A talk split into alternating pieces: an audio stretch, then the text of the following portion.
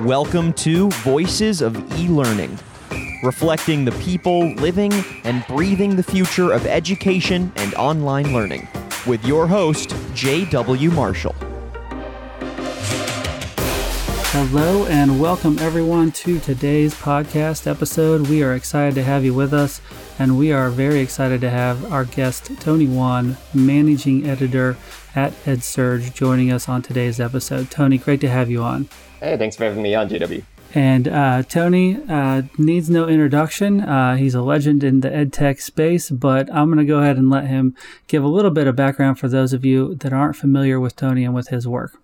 Thanks. Um, so yeah, I've been covering edtech for oh almost like ten years now. Um, I joined EdSurge uh, several months after it started in early 2011.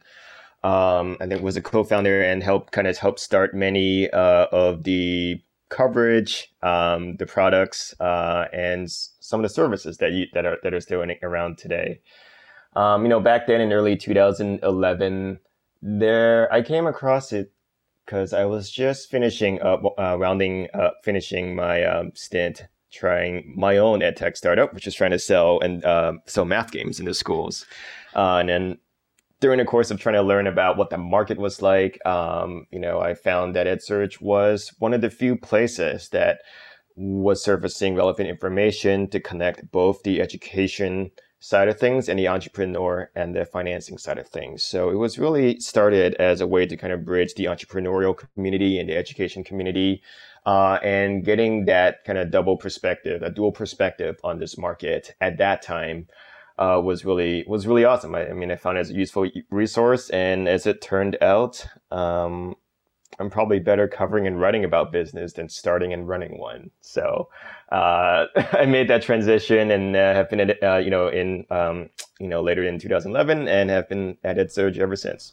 That's great. Those who cannot do teach or become uh, managing editors. Um, so uh, let's start out before we jump to the burning question of what's happening right now in all this COVID madness. Um, and fast fast forward, rewind about six months ago, um, which feels like six years ago now, um, and and give us kind of a status of what was happening in education technology in the investment community, um, kind of leading up to pre March COVID. I mean, I think before COVID, and I think even over the past uh, the decade, right, the 2010s. I mean, I think you saw the gradual uh, emergence of uh, of several trends that are more in the infrastructure uh, space. So what I mean by that is that in K twelve and higher ed, you saw gradual improvements in things like technology infrastructure in terms of broadband, in terms of the availability of low cost computers like Chromebooks, and things like cloud computing. Right, also paved the way to make it more easier to uh, distribute and uh, use uh, digital tools. So you know, I would say that kind of leading up to this year, you kind of just um, saw this gradual, you know, this the snowball getting a little bit bigger, right? Uh, gradually, um, the increasing digitization of a lot of existing materials and services that schools were already providing, in terms of things like content and instructional materials, things like you know, math, literacy. Uh, science, um, you know, taking what was once offered physically and porting that over into a digital experience you also saw, you know, along with that, some, uh, you know, the same thing happening with some of the operational and backend stuff, things around, let's say, communications, right? How do schools communicate with families, uh, students, uh, and their teachers? Um, so, you know, I don't think those were, these are ideas that are like wildly kind of mind blowing. Um, but, you know, they often say that the education adoption of technology kind of lags a little bit behind consumer technologies. And that's what we kind of saw. And so along with that digitization also comes with uh, the use of data, right? And so there's also, you know, um, there was also some thinking and hope around using data uh, that is generated by teachers and our students to try to glean some insights into uh, that education experience. Um, the idea being that using this data can help uh, kind of inform and shape the experiences that students and teachers uh, would get when it comes to uh, teaching and learning um, that helped kind of create some terms like personalized learning or uh, adaptive learning. Basically, you know, different ways of describing how one can leverage the use of data to help pinpoint perhaps areas that students might need more practice on, or areas where uh, that make uh, teachers where teachers are more or less effective in in terms uh, of their pedagogy. Uh, one other thing is that I think in the post-secondary space, um, you know, you also start to see the emergence of alternative education programs that are more aligned to specific careers. Um, so, you know, programs that are more tied to the needs of the job market uh, and promise to help you, you know, get a job in, say, sales or, or coding a lot faster. So, you know, boot camps boot camps for coding, boot camps for sales, these alternative um, post-secondary models that are um, that promise to get you a job, you know, a lot faster. And along with that, micro credentialing.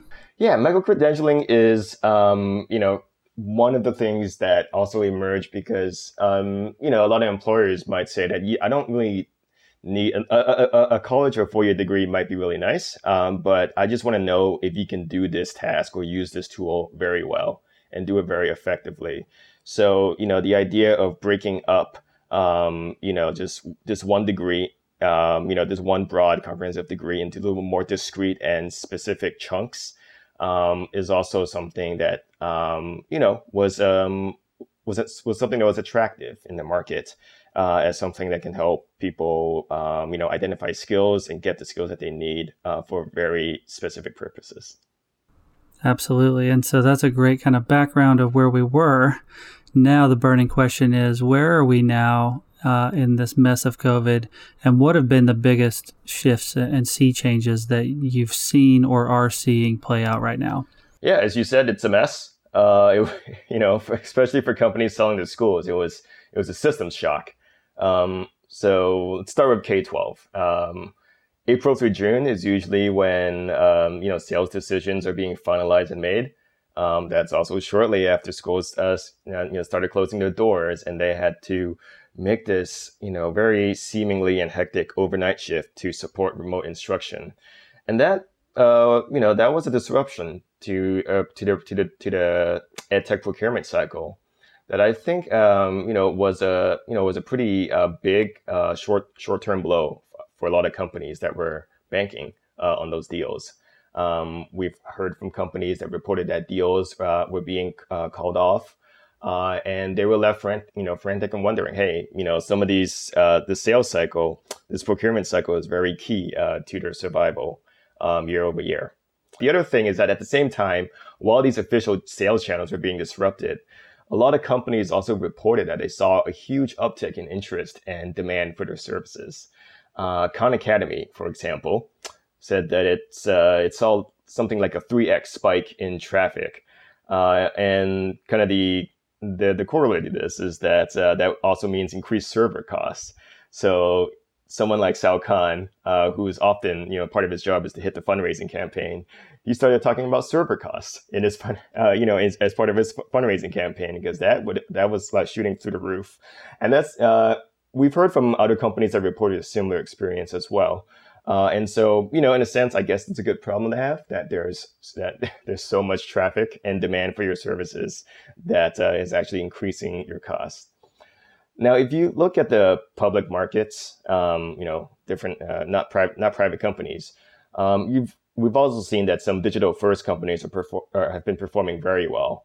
Um, companies like Chegg, which is more of a consumer oriented digital education business, um, you know, its stock price has like doubled, something like doubled, like since the, you know, since, since the start of the pandemic. Uh, something similar happened with 2U, which builds online programs for universities. Uh, and it's uh, what I consider its counterpart in the K 12 space. It's a company called K 12 Inc. Uh, has seen something similar. Now, the public markets don't always, they don't always reflect reality, right? Um, because the reality is that for many K-12 and college K-12 schools and colleges, um, they're going to be hurting for money, and there's a lot of eyes uh, kind of watching how their budget's going to be affected. But you know, I think that where there is a challenge, um, you know, sometimes public markets investors also see an opportunity for service providers to, to, to step in. And and really an opportunity to gain market share that type of thing. Have you seen any very many businesses not make it thus this far, or have you seen kind of uh, you know in, initial uh, investment continuing to kind of keep things going for most companies? So uh, there are some edtech companies whose uh, product or business model are re- revolve around in-person services, and those were the one, those are the ones that have been hit the hardest, um, you know, in the initial months, and, and have to probably make the biggest pivots. So there were companies that were um, trying to provide ride-sharing services uh, specific for for schools and districts, right? Something like a, an Uber or a Lyft, um, but to shuttle schools, uh, sorry, shuttle students to and from schools and homes. Um, that business, right, got wiped out um, other businesses that were essentially doing some matchmaking services for teachers and substitutes. Um, you know, that business, that that whole line of business, right? It's uh, not not not around anymore. So they've had to pivot, right, to things like providing homeschooling or helping to serve these, uh, you know, these pandemic pods that you might have read about, where you know families are banding together to, um, you know, provide their own uh, private and small class uh, education um, gatherings with teachers. Uh, some of these ride sharing services, you know, they're doing like food delivery uh, or some uh, other kinds of uh, support services just for the com- community. So um, we've seen, you know, certain type, types of businesses like that that have been hit really hard that, you know, formerly relied on facilitate facilitating in-person models. Um, I would say that um, there's been an, a demand for tools that act as kind of like a central hub for organizing and connecting all the different pieces of technologies you need to make remote learning possible. Uh, so, for instance, things like a learning management system, um, they're considered kind of the hub for uh, you know for organizing resources, for communicating, for facil- for facilitating assignments and grades. Um, you know, tools that kind of bring other tools all together into one place uh, have um, been seeing a, a, pretty uh, big spike in demand. I think Canvas, which is one of the biggest, uh, one of the bigger LMS providers, just announced something like 13 statewide deals.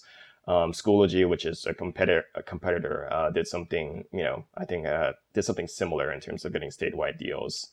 So, you know, there are, um, I think there's a lot of demand for services uh, that help uh, that help school districts and families kind of organize you know the smaller you know more discrete pieces of services to tie them all together that makes perfect sense and a lot of these were probably already happening in many districts and campuses but this just kind of forced those districts that hadn't kind of stayed ahead of the times or gotten with the times to kind of catch up yeah, one of the problems was that I think a lot of schools and districts actually got barraged with uh, a whole a whole bunch of pitches and emails from different companies all offering their things, right? And it's like it's really overwhelming.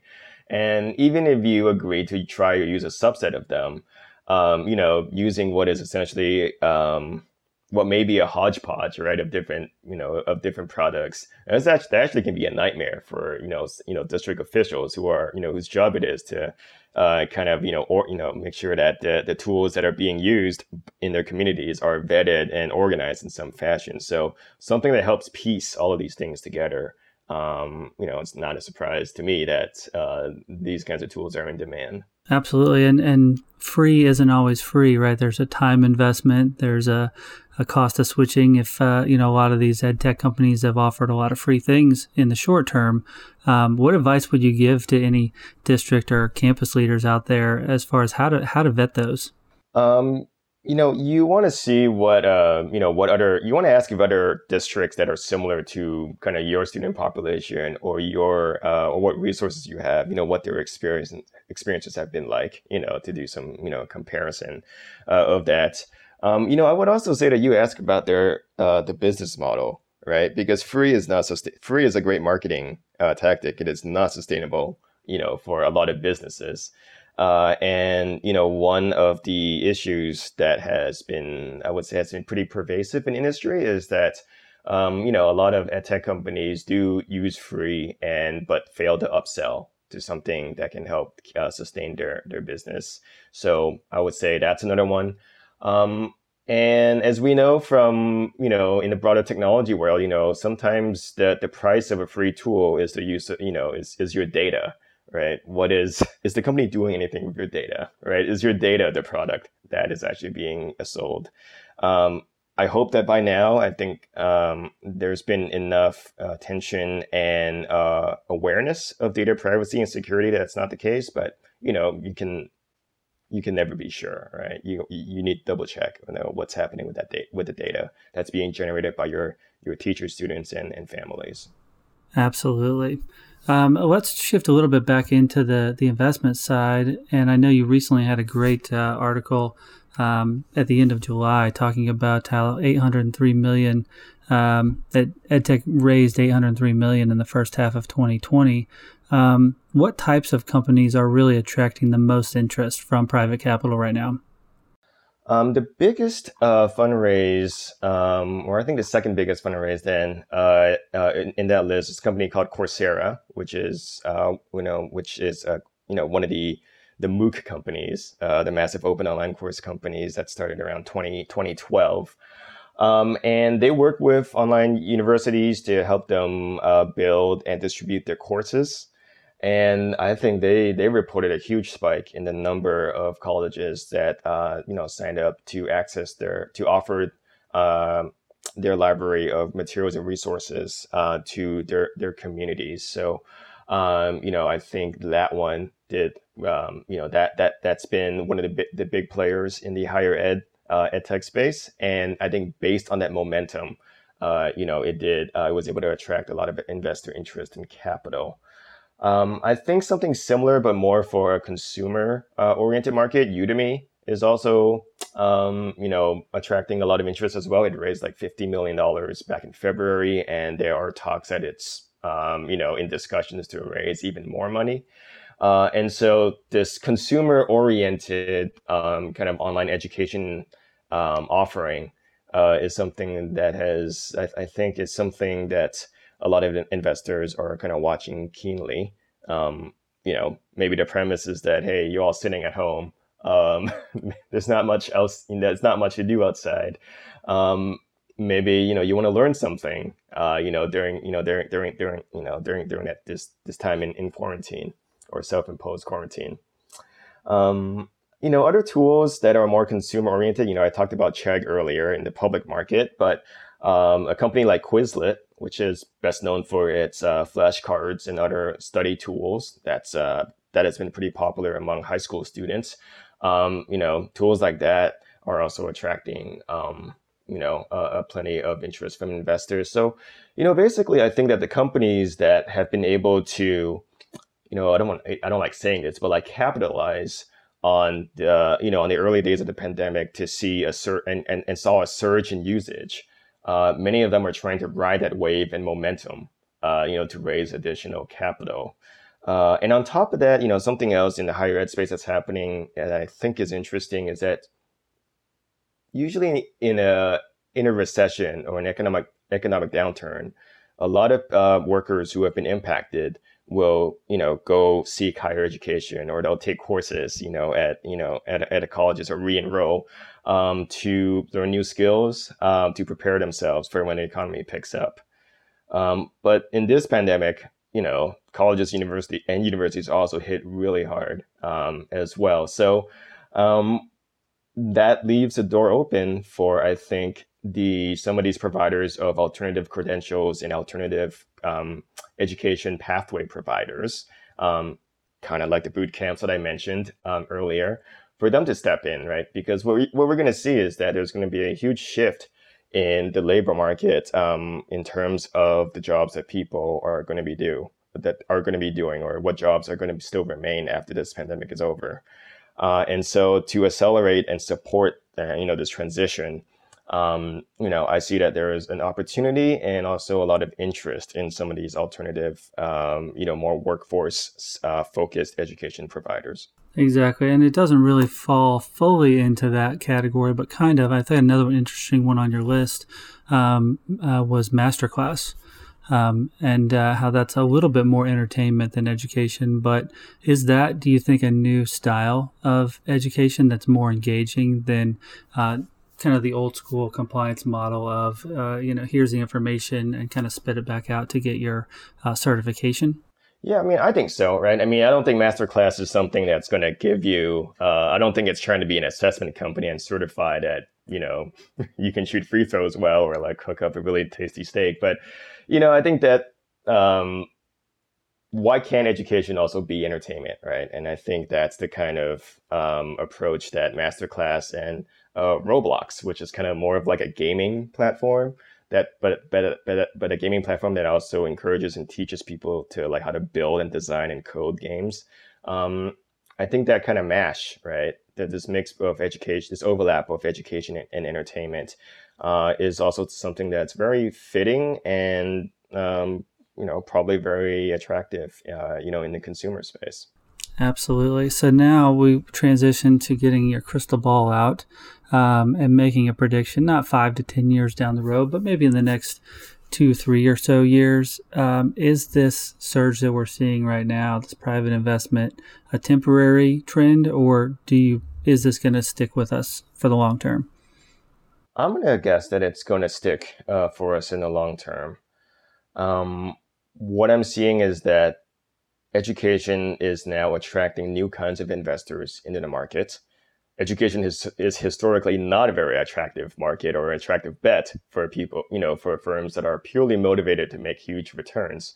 Um, but I think we're seeing that, um, you know, something about this pandemic has kind of highlighted how essential education is to the rest of society and, and our economy right? And so we're seeing some generalist investors, um, you know, the folks like uh, Kleiner and Sequoia, who you know previously dabbled in ed tech, um, uh, in the previous decade, and maybe their bets haven't paid off then. I suspect that you know big names like them uh, will return.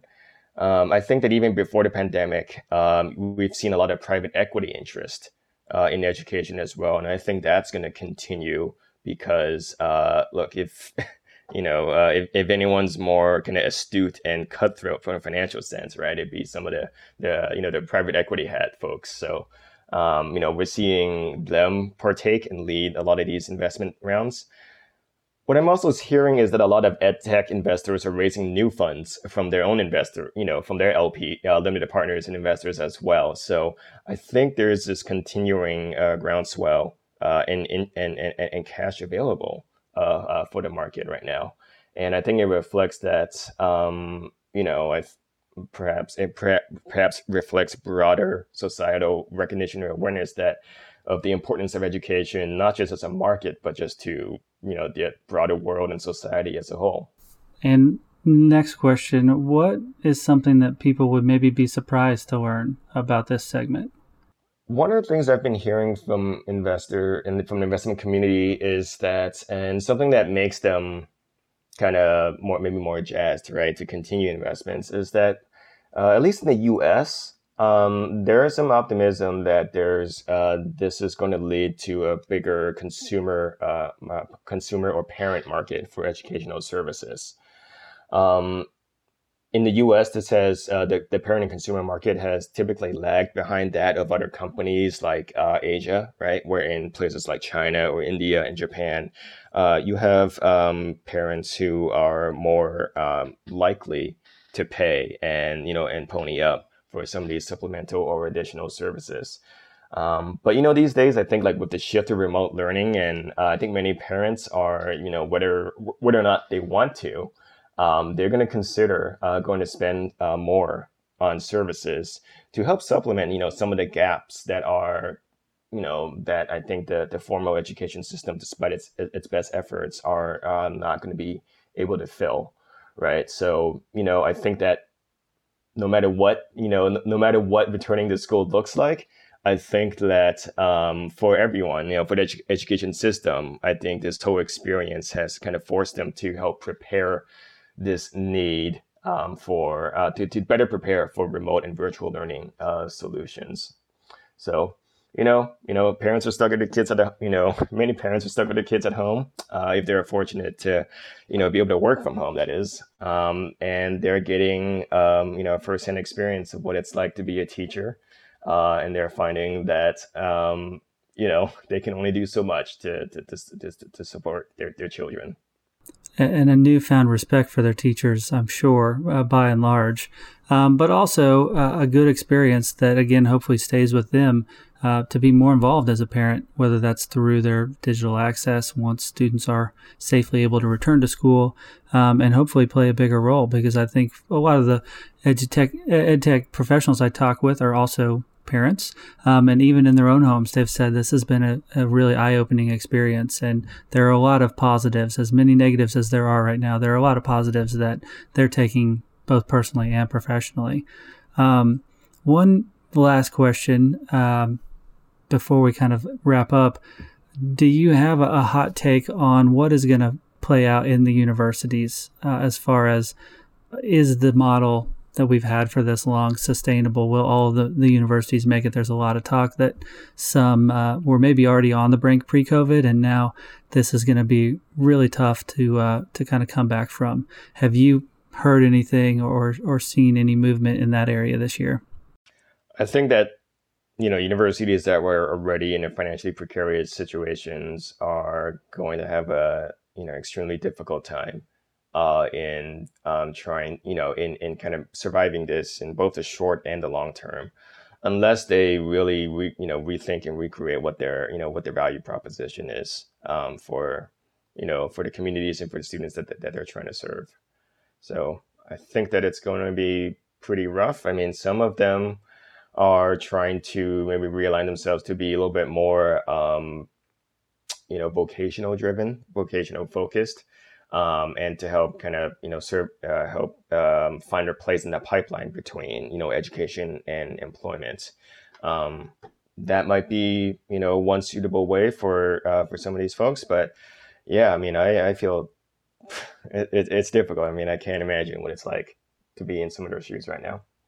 Yeah, and it's interesting. It seems like there a lot of them are being forced to kind of look at things a new way, and maybe even partner with some of the private sector um, in some ways, and maybe uh, respond to some of the complaints they've had. Employers, you know, by and large, seventy five percent complain that college students aren't really ready with the skills they need, you know, coming out of uh, graduation. And so, hopefully, this is a, a time where uh, the uh, the necessity is going to you know bring some some really long lasting change that's going to be for the best for everyone but it will be interesting to see how that shakes out. Okay one last question then and this is the the biggest question. Um, i'm predicting that this is the beginning of the golden age of education technology. Um, you mentioned moocs earlier and their spotlight was supposed to happen 10 or so years ago. Maybe it's happening now. Is this education technology's moment I think even broader than education technology, I think this is education's moment. Uh, but let me get back to, to this to that in, in a second. I mean, for education technology, I mean, these were certainly not the conditions in which any entrepreneur or executive could possibly have imagined or planned for, right? As far as the environment in which um, you know their tools uh, are are being used.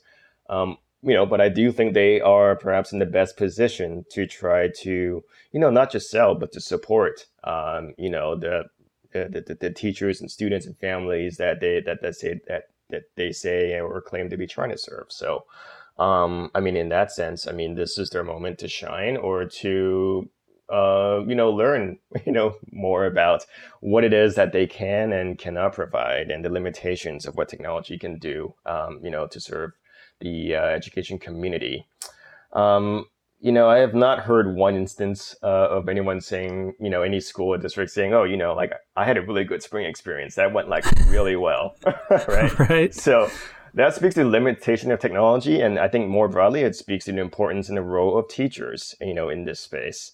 Um, when I say that this is education's moment, I think one thing that I hope that we get out of this is that we think about how we train and support teachers. And, um, you know, teachers were not, you know, most teachers I've spoken with don't don't usually get trained in remote instruction or um, or you know pedagogy uh, online pedagogy. Um, and so I think this is really an opportunity to, you know, I would hope that they have include some of that, um, you know, some of the remote instructional pedagogy into that, uh, you know, in, in, into that role. Because online teaching is not just taking what you do, you know, in person and trying to throw that onto a Zoom screen or recreate that, right? It's something else. And so I think that for reimagining the teaching profession, I, you know, I hope that's, um, I don't want to say silver lining, but I hope that's something that this has all forced us to, you know, think really deeply and take action on.